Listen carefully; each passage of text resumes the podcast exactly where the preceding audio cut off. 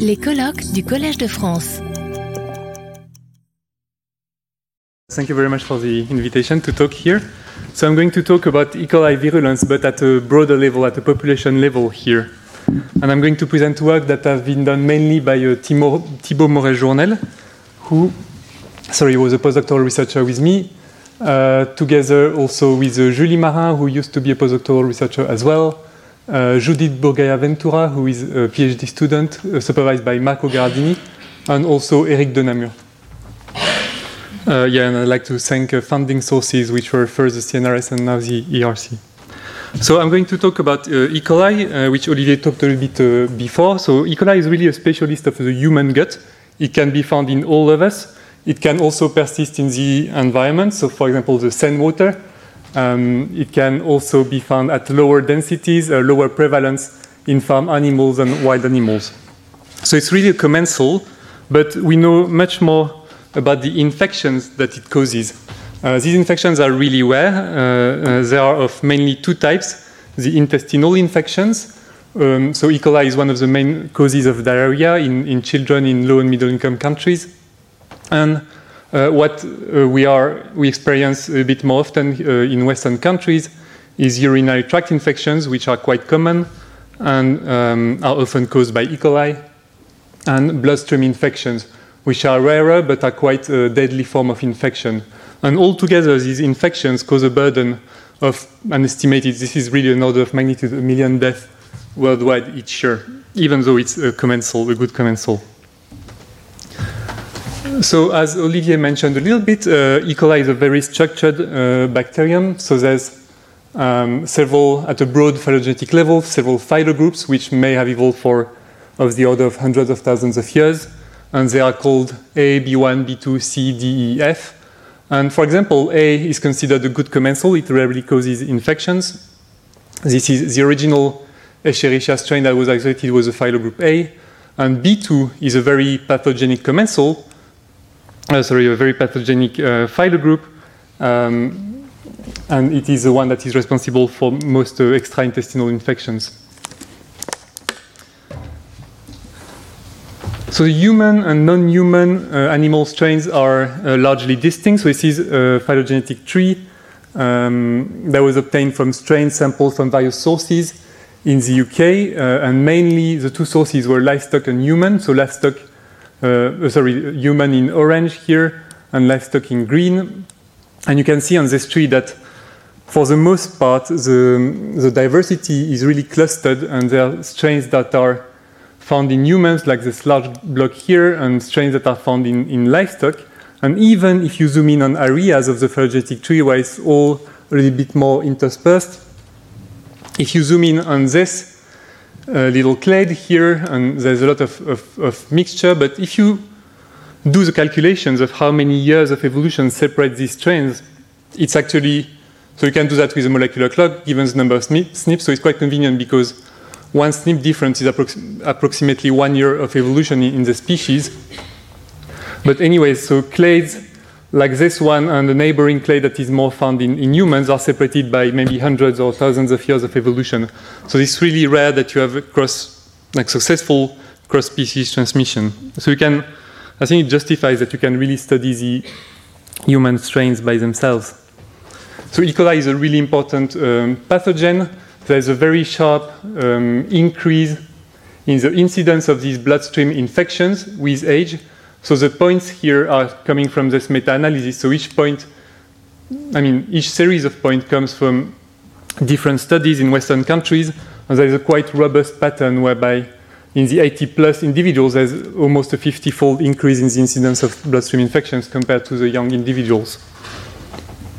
So if you project um, the demographic dynamics and how this will change the incidence of bloodstream infections, there will be from, from now to 2050, there will be almost a twofold increase in the incidence of infections uh, in countries like, like um, those of the European Union, and it can be even sharper in countries where there is a faster aging population. And so this is projections, but this is also shown in data that the incidence of these infections is increasing fast which will make E. coli one of the most important infectious diseases in, in a few years. There's also the problem of antibiotic resistance, which makes infections harder to clear, uh, to cure. And E. coli, according to a large um, analysis that was done at a global level, uh, E. coli is a pathogen for which there will be the largest, or there is already the largest number of, of deaths associated with resistance to antibiotics. Uh, fortunately, there's um, a vaccine that is being in, in development for extraintestinal infections. There was a phase two uh, trial published a few years ago. So this is testing the safety and immunogenicity of a vaccine that is targeted, targeted at the serotypes that are most commonly found in, uh, in um, E. coli causing infections. Uh, and now there is an ongoing phase three trial, so testing safety, immunogenicity, and also effectiveness of the vaccine on thousands of volunteers, which are uh, elderly individuals who are most at risk of urinary tract infections and bloodstream infections. Uh, however, we, we did not have a very clear view of, or systematic view of the bacterial genetic determinants of pathogenicity. This is the first part of my talk, uh, where we work together with Julie, Judith, Marco, and Eric to try to really identify what is the bacterial heritability of pathogenicity. So, what fraction of the variation in pathogenicity is attrib attributable to bacterial genetic factors? And to do so, so pathogenicity is uh, defined as the probability to cause an infection. And there's a long tradition of trying to identify uh, such factors by comparing bacteria sampled from the gut of healthy individuals and bacteria from the blood of uh, infect or the blood of the urine of infected individuals. And this has been done for decades, but it's also often quite small studies. Um, people often actually sample uh, the stool of the individuals that were infected, and this can considerably limit the power of such studies. And also, people often just test a handful of genes that they suspect might be involved, but they don't have whole genome sequences. So here, what, what we did is to first we had this really large and quite rare uh, sample of E. coli genomes from healthy volunteers in Paris. It's surprisingly difficult to actually access or to get volunteers to give uh, stool samples, uh, which is why this collection is quite rare, compared with uh, close to a thousand genome samples from infections. This is what the data look like. Looks like. Uh, look like. Uh, this is uh, phylogroup B2 here in red, and you can see. So the circle in, in red and green represents the status infection or commensal. So you can see there's lots of infections in this red circle here, and phylogroup A in green, there's much more green here. So as I said, it's more commonly found in commensals. And we also have quite good metadata on these strains, which is important to control for potential confounders. So the first finding is that we can systematically characterize the pathogenicity of different sequence types. So sequence types are clones that are like a finer phylogenetic scale than phylogroups. And we find a very large diversity uh, with many quite pathogenic sequence types, often belonging to phylogroup B2, but not only, and also uh, some sequence types that are circulating in the commensal population that, that are not very much pathogenic. And this hierarchy is largely conserved when you focus on the urinary portal of entry, so the people who had a urinary tract infection that degenerated into a bloodstream infection, and similar ordering when you consider the digestive portal of entry, which is uh, people who got a bloodstream infection directly from, from the gut. And perhaps our main finding is that pathogenicity is actually quite heritable, so we have close to 70% heritability. So, um, as compared to, if you compare it to previous GWASs of people investigating the pathogenicity of, of, various bacterial species, it's really on the upper end of the spectrum. So, a species with a lot of, of bacterial fa uh, genetic factors that control pathogenicity, and is similar to, for example, Streptococcus pneumoniae. And an interesting finding is that, so this, this is for the full collection.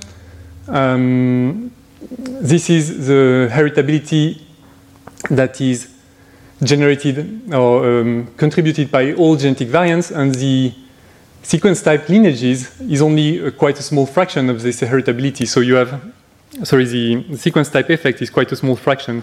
So you have a lot of heritability that is that goes on top of this clone effect that can be uh, attributed to, to individual genes or individual SNPs. So what we did next is that we try, so we did a genome-wide association study, and the, the goal of the study is to try to find measures that predict pathogenicity. And the data really looks like a matrix like this, where the rows are the bacterial strains, which are pathogenic in red, and the commensal in green. And you characterize each strain with a genetic variance, and we use a unitic variance that allow to represent both the gene content and also the individual SNP, SNPs. And there are hundreds of thousands of these genetic variants, so there's much higher dimensionality along this axis than the number of strains we have. So what we are doing to, to predict pathogenicity is a lasso regression, which is like a linear regression, but you try to choose which genetic variants are most predictive of pathogenicity by penalizing the effect size that you can give to each variant. So basically, you're just getting rid of all the variants that are unimportant, and you can select uh, just the ones that are contributing most to the predictive power. And the result of this algorithm is that we identified um, dozens of SNPs that are predicting pathogenicity, and we can, so we have a measure of predictive ability, which actually the, the S1 score, so how well you predict uh, the, the status commensal or um, pathogenic of strains. And we did, so we are looking at this predictive ability in the subset of all the phylo groups. So the gray point is what the performance you have if you just choose at random whether it's a pathogenic or a commensal strain. And we are looking here at the improvement that we can have with our algorithm. So the naive algorithm is without covariates, and the yellow, the, the blue point is the, sorry, the predict, predictive ability um, without the covariates, and the yellow is with covariates. So for example, in, within phylogroup B2, we don't, with the genetic variance, we don't improve much prediction ability, and I think this because B2 is very pathogenic, so you have a lot of, uh, if you just do by chance, you just say, well, it's going to be a pathogenic, and it's not so bad. Uh, and then within other phylogroups, we can actually improve quite a lot. So for example, within the A phylogroup, we can improve quite a lot our prediction of whether this particular strain is a, was sampled from an infection or from uh, healthy individuals. So the, the variants that, are, that we retain in the GWAS are so as I say, there's dozens of them, and it's enriched in classical or non-virulence genes such as adenosine or um, iron capture systems, but there's also genes that don't have like a non-function that could be investigated further. And finally, we did something um, a little bit different. So we, so we have this predictor of pathogenicity and commensalism, uh, and we applied it to all commensals of our dataset. And we have this additional data set that we didn't use for the GWAS, uh, which is composed of commensals sampled in 1980 in healthy volunteers. So we are looking at what the algorithm predicts on all these commensals. So whether it predicts correctly that they are commensal uh, in green here, or uh, whether it predicts wrongly that they are bloodstream infections. And when, when we did that, what we found is that there was an increase in the predicted pathogenicity over time from one time period to the next and then again, uh, which means that the strains over time resemble more and more bloodstream infections rather than resembling commensal, which might hint that there is an increase, in pathogenicity over time in France. And this is to be taken with a pinch of salt because even though it's reassuring that we find this jump in, in the two time periods, I didn't find any other data set on other countries where we could find these, uh, investigate whether we find this strain. So there's no, there's no other um, data set of commensals over a long time period that could be investigated further. So to conclude on this first part, uh, so we found in E. coli a large heritability of the capacity to cause extraintestinal infections, and this goes beyond uh, just the clones, the sequence types. There's a lot of variability that is explained by genetic variants that are not organized along these sequence types. Uh, the portal of entry was actually quite important to, to control for. We have this lasso, lasso method that pinpoints tens of variants associated with infection. And possibly pathogenicity is evolving upwards in France. And these, these list of variants could actually be used uh, for better and more durable vaccines because if you target directly the, the variants that have a causal role, role in infection, you expect to get rid of the disease and avoiding possible rebound in, in the strains that are pathogenic and not uh, targeted by the vaccine, as, as was observed for uh, the vaccine against the Streptococcus pneumoniae, for example. So the, the second uh, thing uh, I wanted to present today is um, interested in the now the epidemiological dynamics of uh, E. coli phylogroups, and this is work that uh, Thibaut uh, Morel-Journel did. So just to remind you, this population structure. So the, the, the, question is why do we have in commensalism a coexistence of all these phylogroups? And people don't really ask this question often, so they don't really ask about the epidemiological dynamics of E. coli in the population. And one of the reasons is that we don't have this like regular longitudinal sampling of healthy volunteers that we would need to address this question. There's been a handful of studies since, since the 1960s, often with like five to 10 people followed for, for some time, but there's no large systematic uh, such data set. Uh, however, recently, um, researchers in the USA published a, a really nice data set on eight healthy volunteers who were sampled for um, one year and a half to two years and a half uh, at quite regular time intervals. So this is showing the time series of one volunteer here.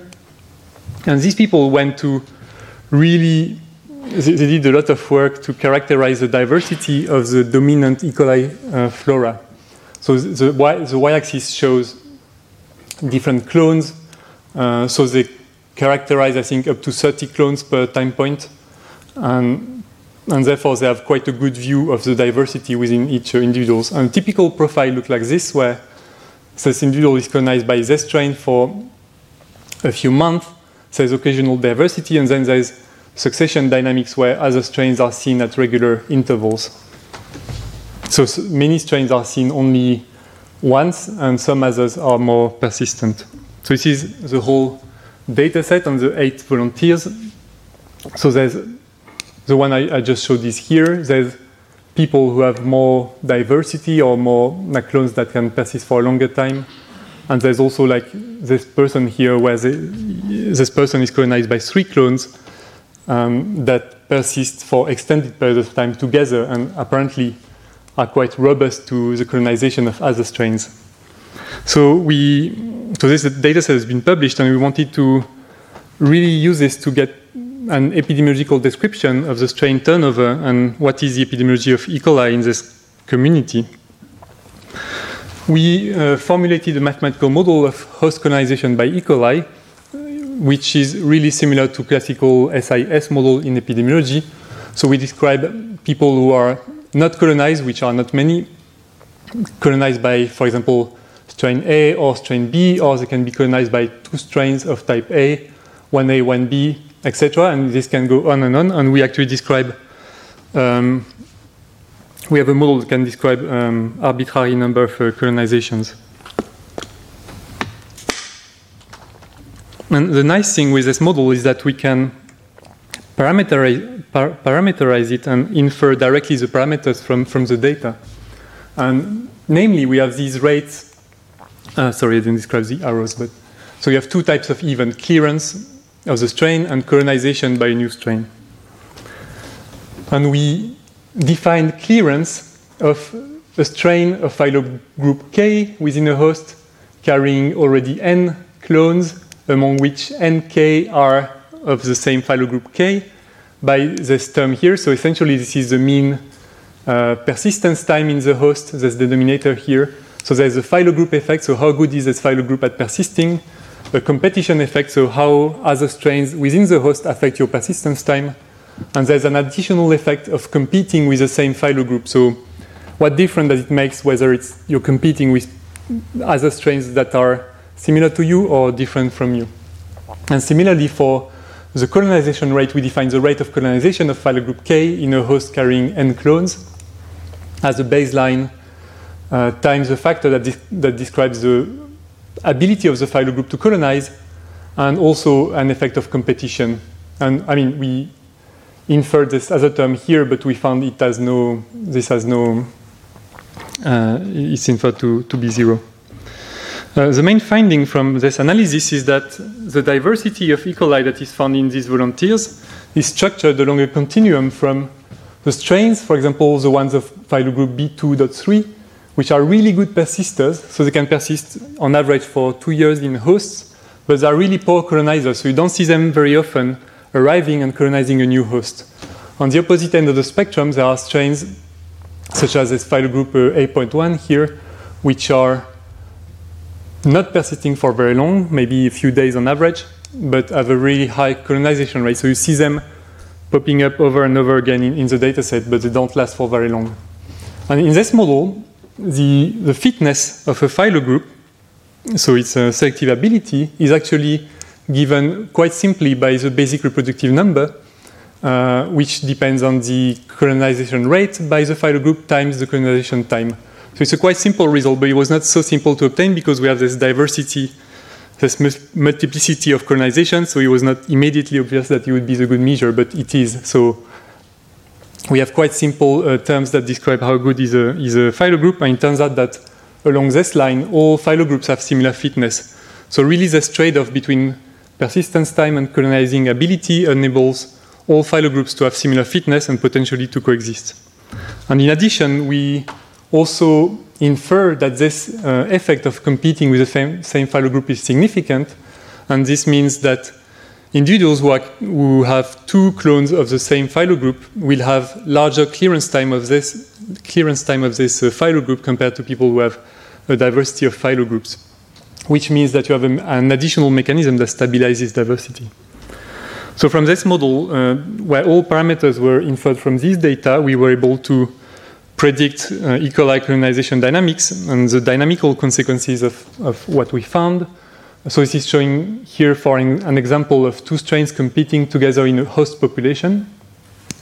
So this is the fitness difference between the two strains and the, the niche differentiation term, so how, more, how much more you, compact, you compete within your phylogroup compared to other phylogroups.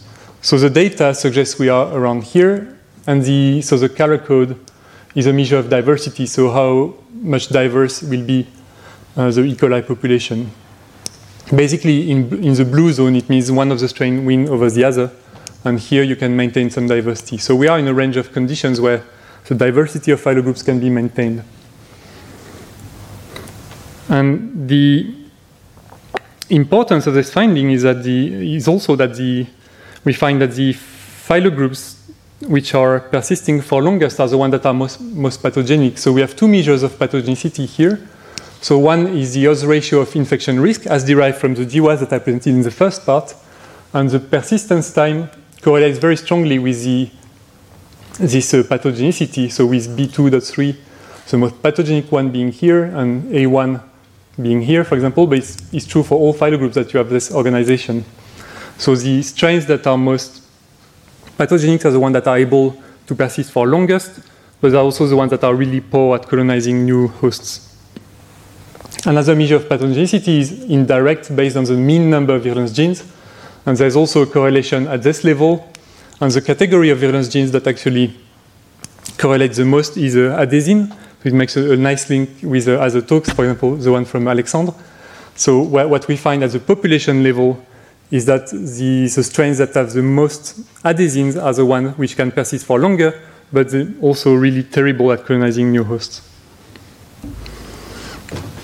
We can also derive predictions of what could favor the more pathogenic persisters. And what we find is that if you reduce transmission rate, for example, you don't alter the competitive hierarchy between different phylogroups.